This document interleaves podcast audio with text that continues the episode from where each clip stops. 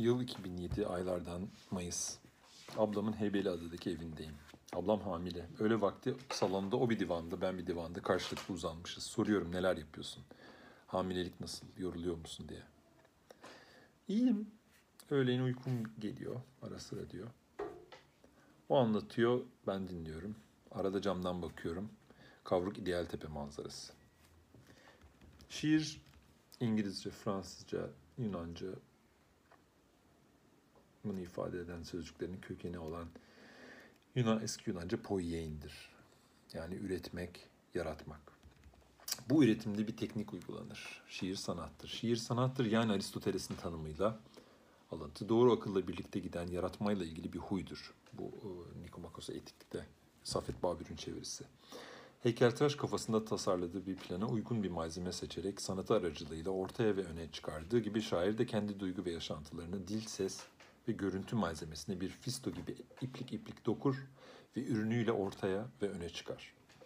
Şiir kuyumculuğunun sonucu façetaları ince ince yontulup yuvasına oturtulmuş bir mücevherdir. Bu değerli özü korumak gerekir, saklamak gerekir, her şeye bulaştırmamak gerekir. Mahfazasının arkasından parlar, göz alır, göz kamaştırır. Şiirin bir üretim olduğu ve bu süreçte bir teknik uygulandığı Aristoteles'in yapıtının bir adının peripoietikes teknesi olmasıyla ima ediliyor en azından. Aristoteles'inki bir şiir sanatıdır. Alıntı. Sanat eserini güzel bir şekilde gerçekleştirebilmek için öykülerin birbirine nasıl bağlanması gerektiğini, ayrıca ne sayıda ve ne tür parçalardan oluştuğunu anlatır. Poetika'dan Nazile Kalaycı çevirisi. Şiirin ne sayıda parçadan oluştuğu anlatılabildiğine göre, şiir ölçülebildiğine göre şiirin belli bir ölçeği vardır. Destanla kaside gibi kimi istisnalar bir yana, şiir denince gazel, koşma, semai, sone, rondo, haiku gibi pek çok formda şiir birkaç dize ila 3-5 sayfa aralığına uzanır. Şiir üretimdir ve tekniği vardır çünkü şiir tümellik arz eder. Nitekim Aristoteles şiiri taklit cinsine sokarak ve başka türlerden ayırt ederek şiiri tümelleştirir. Şair doğru akılla birlikte giderek kendi tikel duygularını bu tümere uyarladığı ölçüde şiiri kusursuz olur. Can alıcı konular, çarpıcı imgeler, ilginç benzetmeler, metaforlar, simgeler, espriler, ses ve anlam oyunları. Şiir hayran olunabilen bir şey, insanı afallatabilen bir şey. Hele o son darbe. Bırakın eski klasikleri, Edip Cansever'in dediği gibi şiir bomba patlatır. Örneğin Yerçekimi Karanfil, örneğin Ece Ayhan'ın Mor Külhanesi, Cemal Süreyya'nın Gülü, e, Sezai Karakoç'un Anneler ve Çocukları. Burada hep ikinci yeniden örnekler verdim. İkinci yeni meselesine zaten döneceğiz. Ama ikinci yeniye özgü bir durum değil. E, çok tipik olarak Hilmi Yavuz'un bir şiirini alsanız da e, tipik olarak bu geçerlidir. Lale Müldür'ünkini alsanız da bu geçerlidir. Yani şiir bir üretimdir ve bu üretimde bir teknik uygulanır zira şiir tümelleştirilebilirdir. Anakronizme düşmek pahasına Aristoteles'e dayandırdım. Bu üç fikre karşı çıkmak istiyorum işte bu üç kayıtta. Bu üç fikre, bu poetikaya karşı çıkmak istiyorum. Yani şiirin üretim olduğu, teknik uygulandığı çünkü tümelleştirilebildiği, e, akıl yürütmesinin e, duraklarına karşı çıkmak istiyorum. Ama önce şu şiir hayranlığının üzerinde biraz duralım.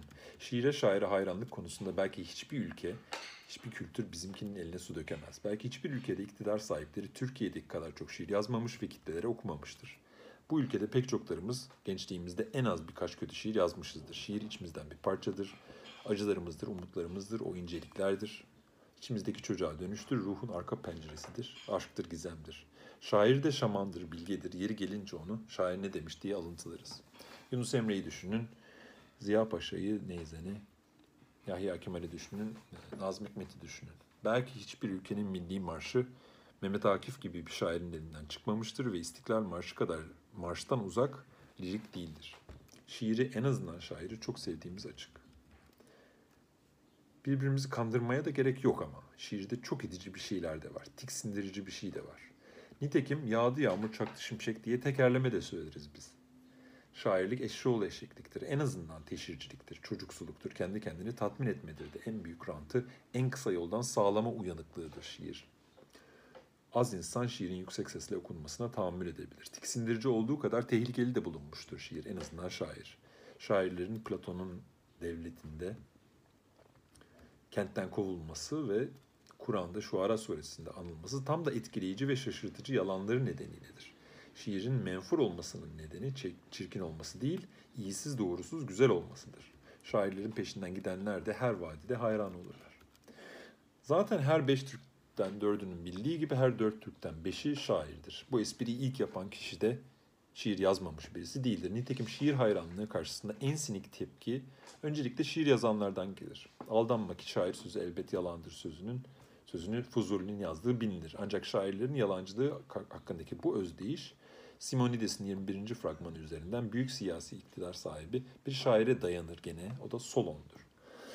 Orhan Veli de ikinci yeni de kendilerini tabii ki öncelikle şairaneliğine, şairaneliğe karşı konumlandırmıştır. Bugün de e, durum böyledir.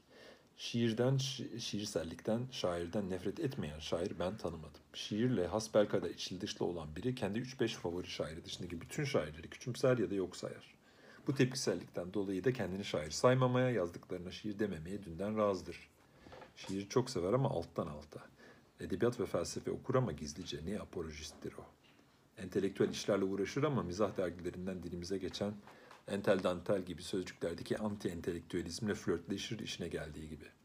Dergi reyonunda edebiyat dergilerine göz ucuyla bakışımı, parmak ucuyla karıştırışımı tanırsın benim.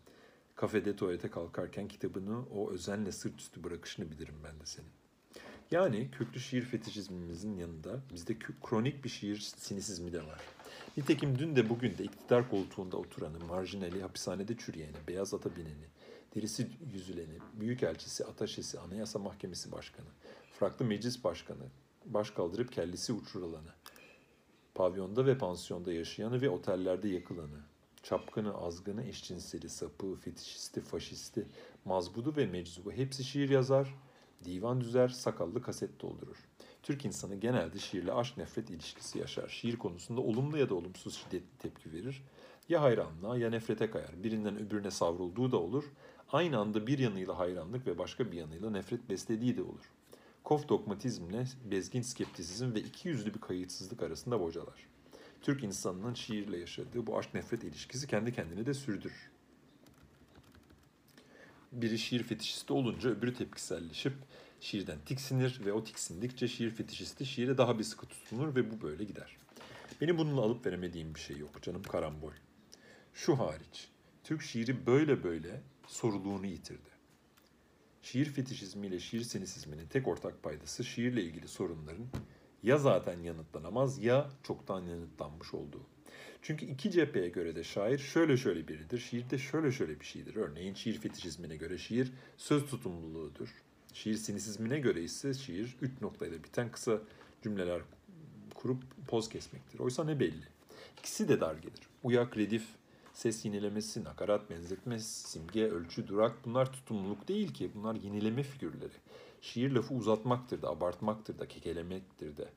Zaten yeşil olan fındık dallarının yeşillenmesidir, bolluktur, cömertliktir.